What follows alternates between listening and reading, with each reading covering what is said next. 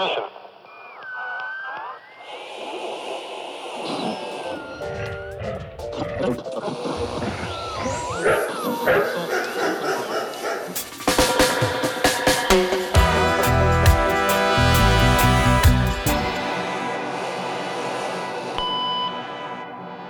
listening to EU Watchdog Radio. Welcome to this third episode of this podcast series called EU Watchdog Radio. It's hosted by two Brussels based NGOs called Corporate Europe Observatory and Counterbalance. Both NGOs try to raise awareness on the importance of good governance in the European Union by researching issues like lobbying of large and powerful industries, corporate capture of decision making, corruption, fraud, human rights violations in areas like agrobusiness and chemical companies, the financial sector and public investment banks, trade, energy and climate, and much, much more. I'm Hans van Scharen, media officer at CEO. And in this episode, I meet with a very interesting English researcher called Nicholas Hildyard from Corner House. We meet in a tiny theatre, La Cour d'Echelle in Liège, in the south of Belgium. Why we meet here will become clear shortly. Nick has just published a report under the umbrella of Counterbalance with the title Corridors as Factories Supply Chains, Logistics, and Labor. Is this the world you want? It's a fascinating and scary read about globalization. It's about the link between Alibaba and the hidden ghost workers of globalization and the fact that basically we are all being logisticized. This is a story about you and me. The interview with Nicholas Hildyard took place early March, just before most of us started realizing the magnitude of the corona crisis, and well before governments started taking unprecedented measures to stop the virus from spreading even more. At the end of this podcast, you'll hear Nick's views on how all this will affect the world of logistics and globalization. But first, I asked him what his organization Corner House is about. Well, Corner House is a very small group, a solidarity and mutual learning group. Uh, there are three of us, and we work on with movements and on issues around social justice and environmental justice. I've been working on these issues for 40 years now, um, often in solidarity with, with uh, communities that are affected by large scale infrastructure, dams, oil pipelines, these infrastructure corridors, and so on. Right, and so that's the link also with, with Counterbalance because Counterbalance is a network of And we're part of that network. Yeah, and, and Counterbalance is uh, predominantly uh, looking at uh, investment banks who often are predominantly investing in infrastructure. And a lot of my work over the last 40 years has been on following the money. Who's, who's investing in these, these infrastructure projects? Who's making money out of them? Right. Now, I would like to start with a quote from, from the new report. Um, it goes like this More and more of us, North and South, are now logisticized, relying for our everyday provisioning on networks of political and economic power whose purpose is not mutual survival but profit. And the more entangled, entangled we become in these networks, the more our every move is fed into a system of unequal, unjust, and destructive wealth production. Now, I really wasn't aware that I was being logisticized, so I've learned. Well, you are. I am. Can, can you explain why am I logisticized? Well, um, more and more of us, I mean, if you go to a supermarket, for example, and you get your food from a supermarket, if you put if your food, your, your the wherewithal that you live, live by, comes from systems of production, systems of, of transport that rely on logistics. And it's not just logistics to make certain that certain goods are in the right place at the right time. Logistics is a, an industry which has grown over the last 30 years. If you look in the English dictionary from 1985, for example, which I did the other day, the word logistics does not exist in it. That's it's amazing. A, it's, a new, it's a new industry. Right. It's an industry that's now probably the world's largest employer, uh, valued at 4 trillion or more Uh, dollars. dollars. dollars. Wow. So it's an enormous industry, and it basically what ensures that goods arrive in the supermarket, but it does much, much more than that.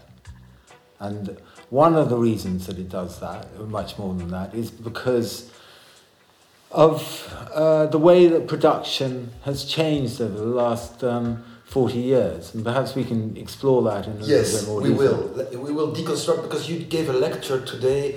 Uh, that's why we, we find ourselves in this uh, nice little theater in, in Liège, in the south of Belgium, um, because there's a, there's a local activism against Alibaba.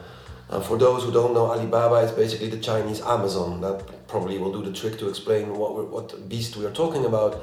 Um, and they invited you to, to, to ha- basically have a lecture about, about your report.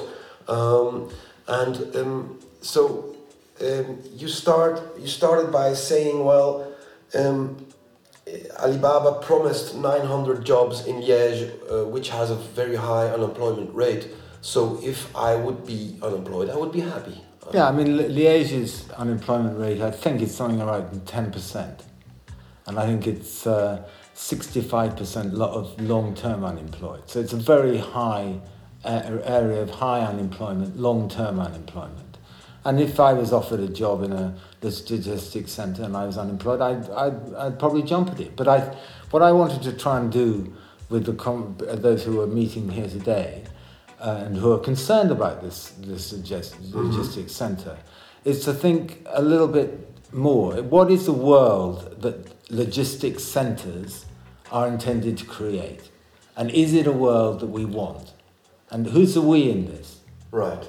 And if we don't want it, how do we uh, join together with others to, to, to oppose it and to create something different? So, one of the things I was trying to do was to look beyond the job. Right. What does a logistics centre actually mean? Yes. Why do you get logistics centres? Well, to start with, you showed a map uh, of the logistics centers around the world, and basically you said the world has measles because they have uh, logistics centers all over, and they are huge and they are growing. And you said, for example, that the one in Shanghai um, is is hundred times the size of Brussels. Just to give an indication. That's right. it's huge. Uh, The support and, So- and logistics centre. I mean, it, there, there's a, a consultancy firm that's called CBRE that's produced a report recently on logistics centres, and there is this map in it. And if you look at it, I mean, there are dots all over the world. Yes. And, and, and, and often they are in, in, in free zones, of zones of ex- exception where they are exempt of paying taxes and where uh, labor laws are not valid. It's sort of uh, uh, black holes of. Uh, of- Zones of exception, which is a, um, a phrase of American academic. Um, and I think that's right. I mean, uh, one of the main characteristics of these logistics centres is that they are in zones which have been exempted either, either from custom duties, so uh, free ports, or from labour laws, from environmental permitting laws, uh, from tax laws, and so on. Yeah. Uh, that's one of their main features. And I think one of, one of the points I was making is that if you had looked at a map of um, 50 years ago, you just wouldn't have had those logistics centres all over the world. And the question is why? What's changed? Yes, and you illustrated it by showing this uh, um, old photograph of the Ford uh, car uh, manufacturing uh, place uh, plant in uh, Rivière, Rivière Rouge in Michigan, and, and you explained that basically all the production for these cars were uh, at the same place, centralized, and, um, and this is Well, is. I think it was more. I mean, I think what I mean, you, the River Rouge plant is is fascinating because, and the picture illustrated it. I mean, this was a, a single industrial site for manufacturing cars, but it had its own steel mill. So all the steel was manufactured at this point, the same point that the cars were manufactured. It had its own rubber and glass and uh, cement plants. It had its own uh, tool shops, its own die shops, and so on and so forth. So everything that you needed to make a car, from the from the raw materials, once the raw materials came to the actual finished product, were all on the same site, and that was typical of most manufacturing sites around the world at that time. Right. And of course, we all know that that is no longer the case. Uh, these kind of productions uh, have been fragmented. Um, and, and you showed also maps of, of this during your, your lecture.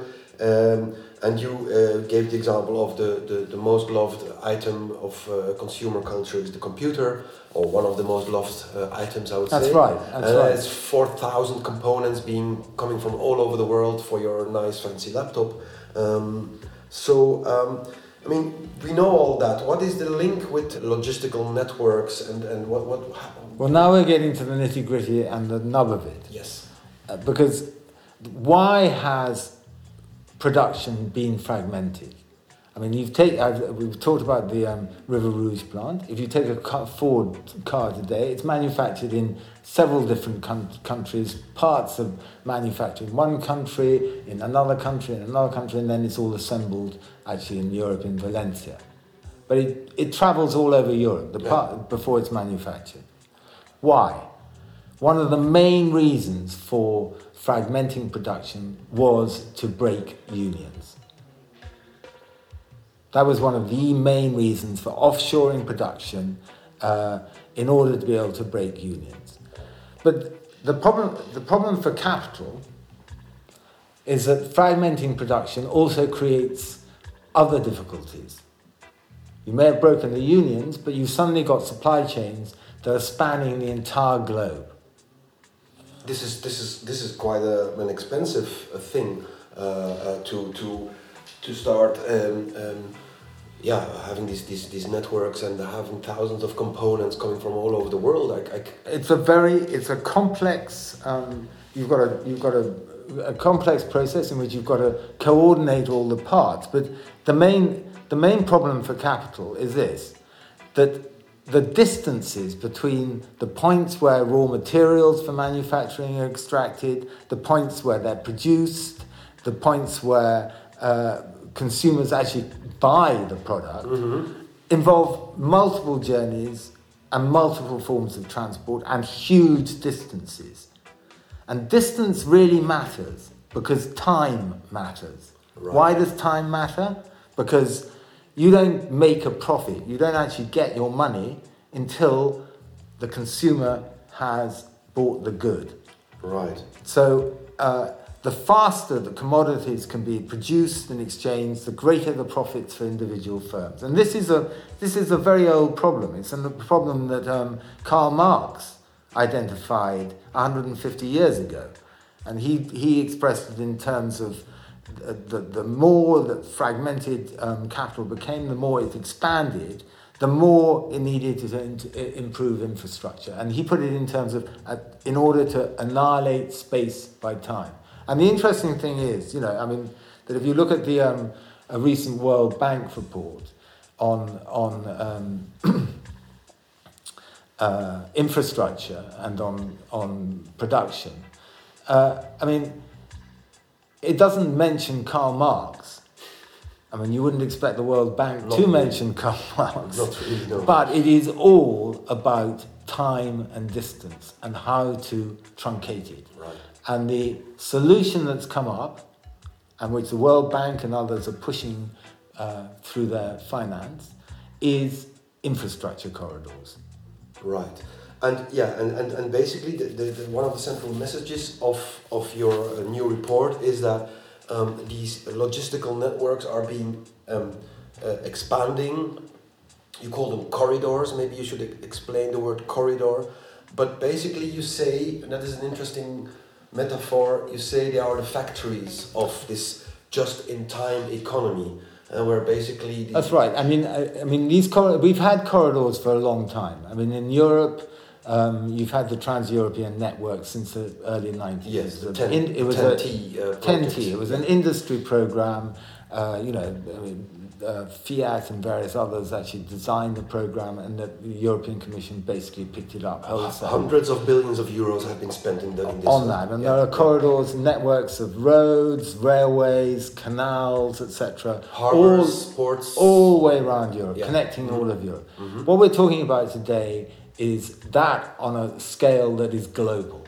And there isn't a single inhabited continent that's not affected in one way or another. The only place that's not going to have corridors is Antarctica. Right.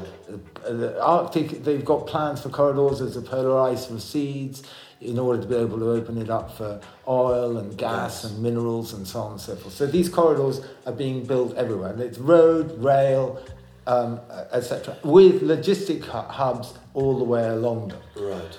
But You- it's- you it's- showed. Sorry to interrupt you. You showed also several maps of different continents, and you were quite specific of the number of new uh, corridors and, and, and, and, and logistical hubs that were being planned, and, and in Asia, in Africa, Latin America, all over the world, indeed, um, uh, even up north. Um, but who is behind this? Is, is the, who is which are the, the, the economical and political factors that are pushing for this? Well, uh, the major de- international development banks, World Bank and Asia Development Bank and so on, they're all pushing it. You've got China pushing it big time through its Belt and Road Initiative, Right. which is a land corridor system, uh, which is pretty much global, and, uh, and but it also includes maritime corridors.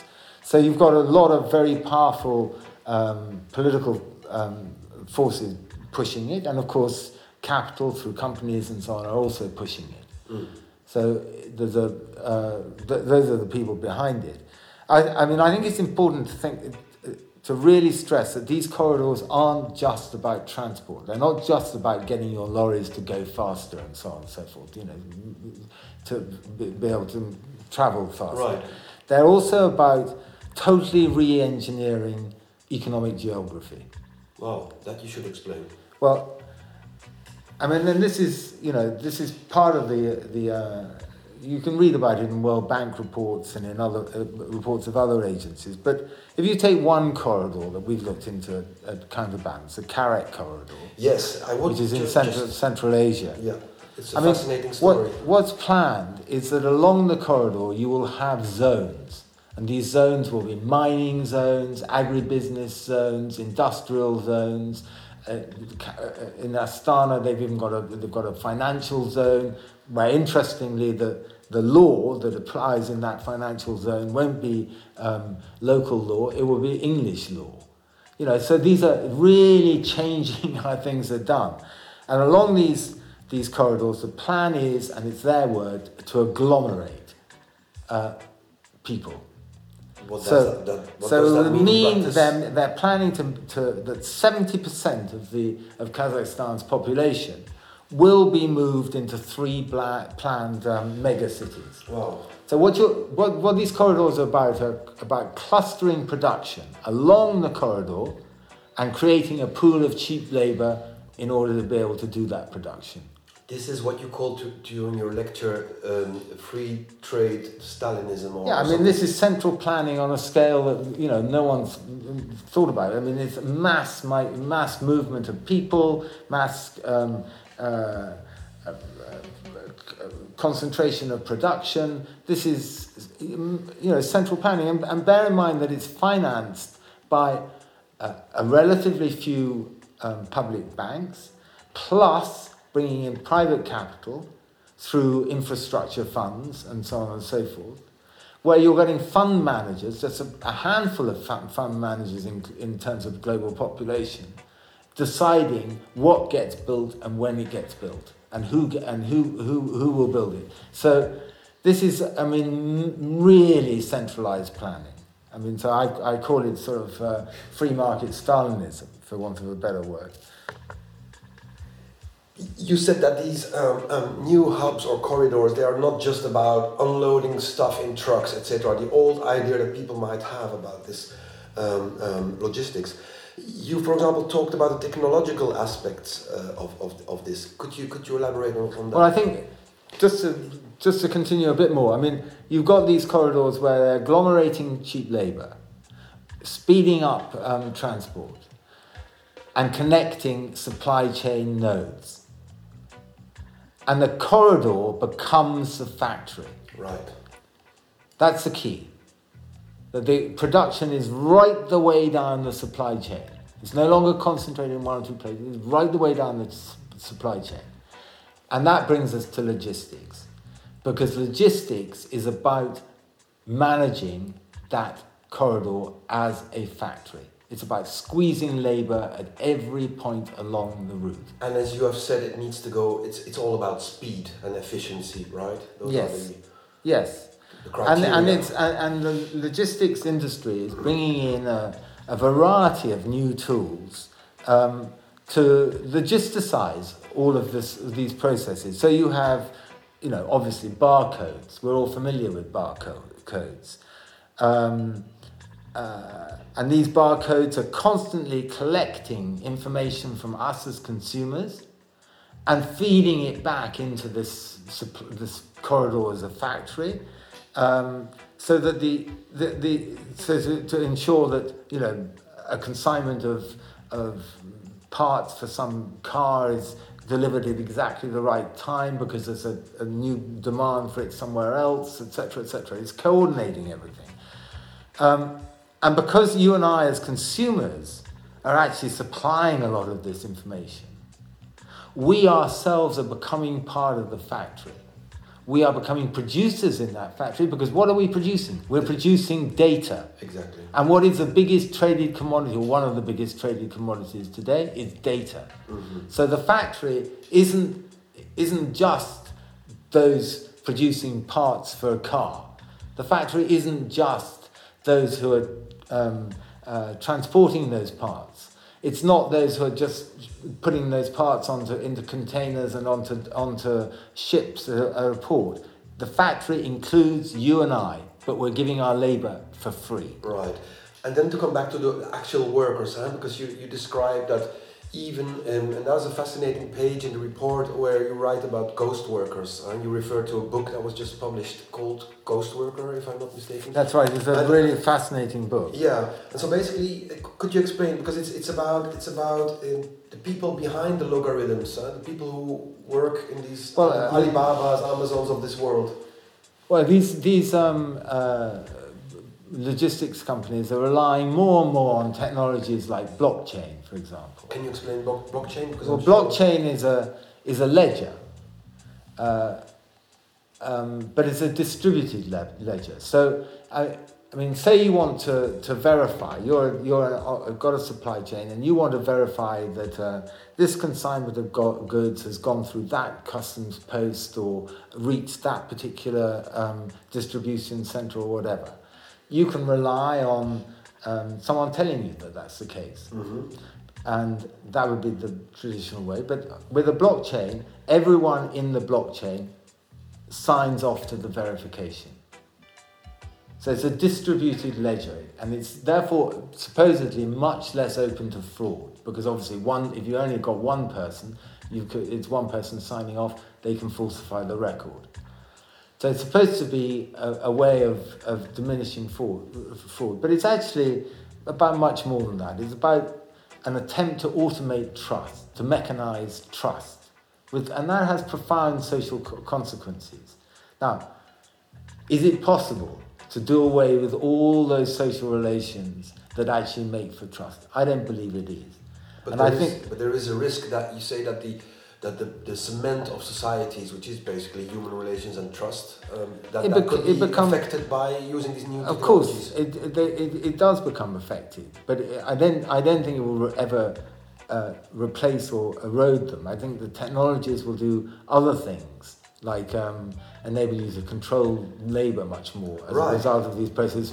To go back to the ghost workers, because you know these the, this logisticized system relies a lot on algorithms. It rely, relies a lot on huge servers exchanging uh, digital information the entire time. On you know um, barcodes on on packages being read by by 5G um, um, networked uh, digital um, monitors and so on.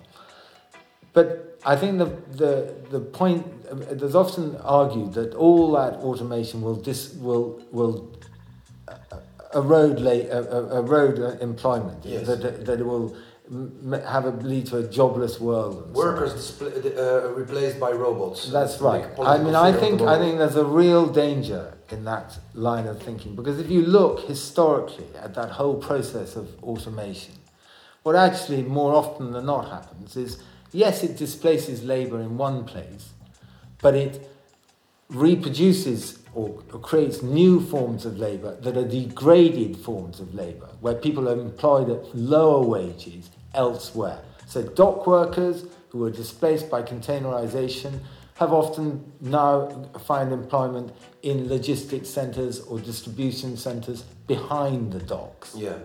And behind all these algorithms, there are hundreds of, mi- I mean, millions of, of, of ghost workers. That's, that's the theme of In the US, you, you, you named a figure of 25 20 million. 25, 25 that's million. So, I mean, to give an absurd example, an algorithm may be able to, uh, when you do a Google search for Elvis Presley, you know, loads of pictures come up. But the algorithm can't necessarily tell, tell the difference between whether this particular picture of, of uh, Elvis Presley is Elvis Presley or it's a, a, a mimic. uh, I Right. mean, what do you, uh, um, Personificator. someone, someone who's, who's um, pretending to be um, Right. uh, Elvis Presley. So you've got loads of, of ghost workers verifying the algorithms, Right. and that's that's you can see how um, labour is displaced. It's displaced into, um, and these are uh, workers who are employed in a just-in-time basis. They're um, contingent workers, very precarious labour, and so on. So They're- and they're paid paid- very little. They're paid very little because they are, for example, only paid for the for, for the actual minutes that they do Yeah, something. uh, uh, uh, There's this that, bio- yeah, it's work. It's it's it's it's it's piecework. It's uh, uh, Yeah. you know. It's bio, uh, via biometric monitor, monitoring devices, as you, as you explained during your lecture. Yeah. Um, and, and this is a bit Orwellian, you know. It's it's it's, it's a scary uh, it's a scary uh, world to work in and to live in. I mean, I think. I mean, I I think. it- terrified to be honest. If well, I, mean, I think it's a place. very it's a it's it's a very precarious world. Um, it's a world in which it's very difficult for people to join together uh, through unions, for example, and um, press for for proper wages and for proper conditions. Um, and it's a, a, a world which is very much more easily controlled by capital. right.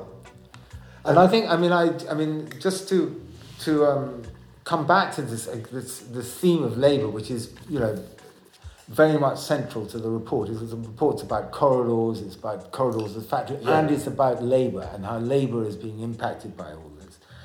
Um, because, I mean, this is, I think, uh, the really central theme of the report is that the corridor as factory is built on busting unions, making it much more difficult to unionize. It's based on just-in-time work where you're just paid for the short periods that you, you lash a container or unload a truck. It's about constant intrusive monitoring. You know, the use of digital technologies to, Yeah. to, to monitor exactly where you are, who you're talking to. And how many seconds and milliseconds? milliseconds um, and then docking you for time that you weren't on the job. And it's about automation as a means of degrading labour. And that is the essence of the corridors of factories. There's always been monitoring of labour. I mean, that is, I mean, the, the essence of, of capitalist production. I mean, you know, it's see, trying to get as much out of labour as, as possible. And, but there's a huge difference between having putting clocking yourself in in the morning and having a, a, a day where you're relatively free, free to go to the, you know, you can go to the toilet when you need to go to the toilet, where you can chat to your mates a bit and so on and so forth. Right. And having digital technology that you're, fo- you have to wear that shows exactly where you are in the factory Exactly. at any one point.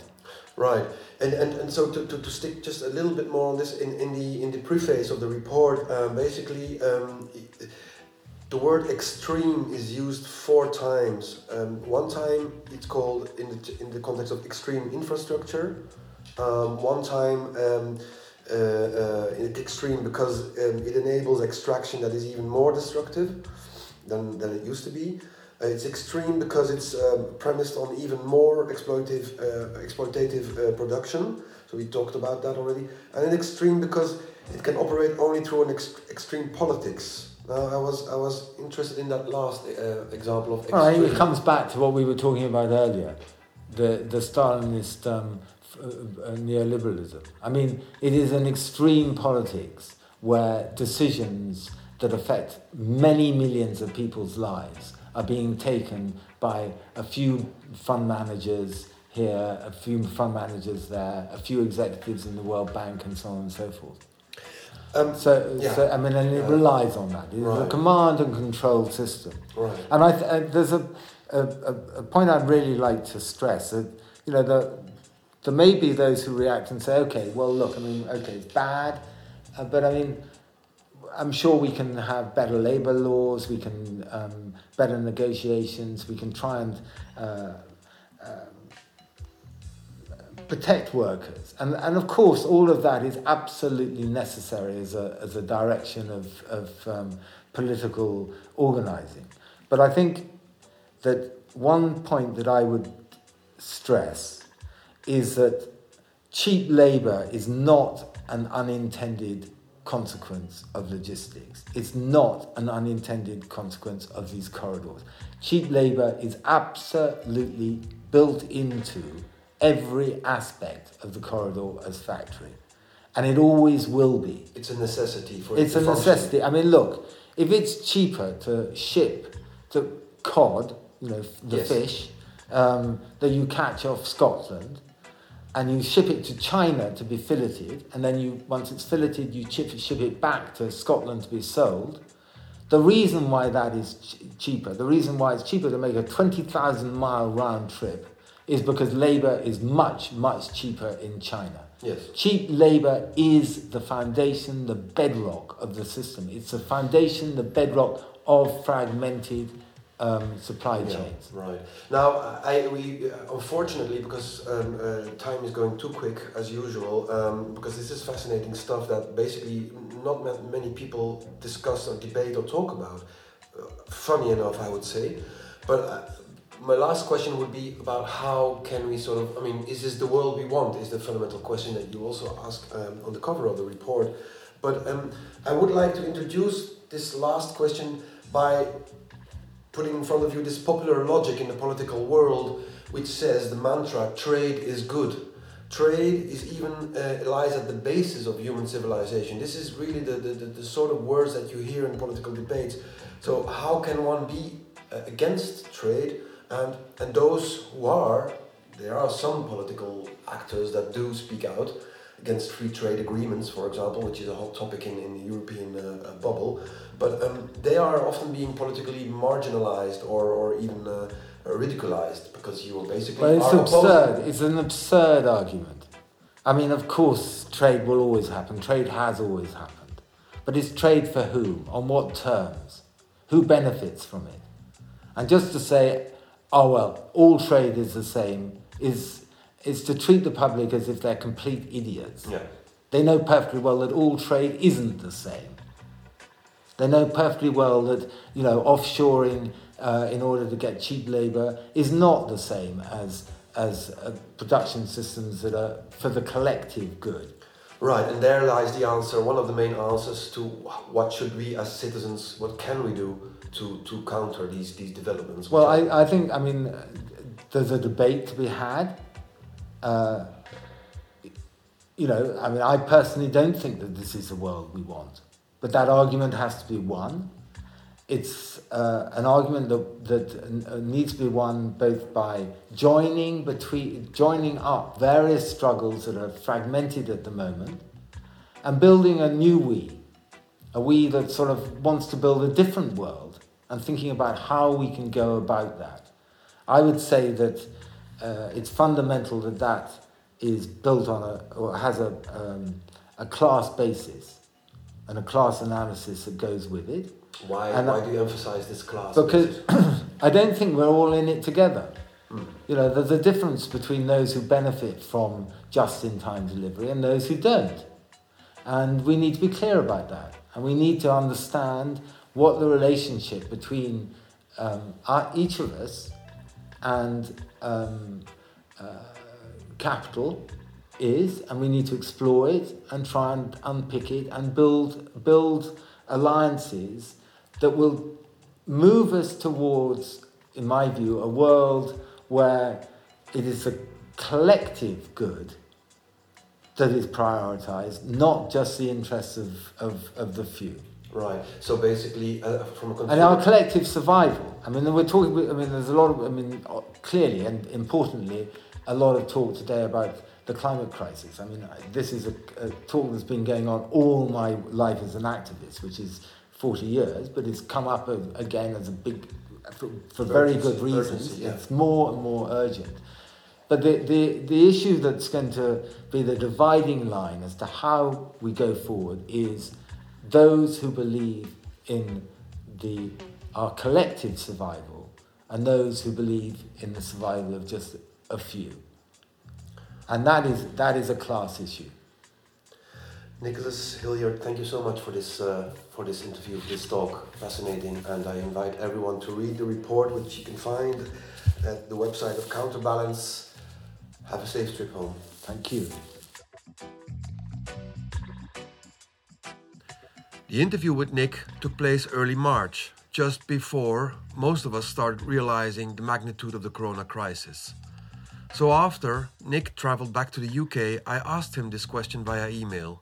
How does he think that the growing appearance of these kind of viruses and pandemics will influence the trend of even longer supply chains and offshoring production, Will, in other words, Corona affect capitalism as we know it? Here is Nick's answer. Yes, I do think the pandemic is a potential watershed moment. There is already talk of reducing the geographical spread of supply chains and bring production back home. But I would caution against thinking that this will be the end of logistics. The technologies, processes, and practices that have been developed to squeeze labor will not suddenly vanish. There will be attempts to adapt them to whatever new form supply chains take. So the trajectory is not fixed. What happens next will depend critically on how social movements organize to oppose oppressive labor and environmental practices. COVID 19 is an additional reason for asking is this really the world we want? But the question does not begin and end with COVID 19. It is a question that hangs over all discussions on the problems we face in society. And it is one that needs to be uppermost in any strategy for responding to what comes next. End of quote. Nick and I agreed that probably so far the only positive collateral damage of COVID 19 is that more and more people are becoming aware that there are downsides to globalization as well and that the amazing speed by which the virus has been spreading over the globe does show not only how fast human activities are going on 24 7, year in, year out, but also how interconnected we have all become. Another beneficial outcome may be if there is a greater awareness of how far we depend on collective institutions, such as public healthcare services, and the everyday acts of people caring for each other. This was EU Watchdog Radio. Thank you for listening.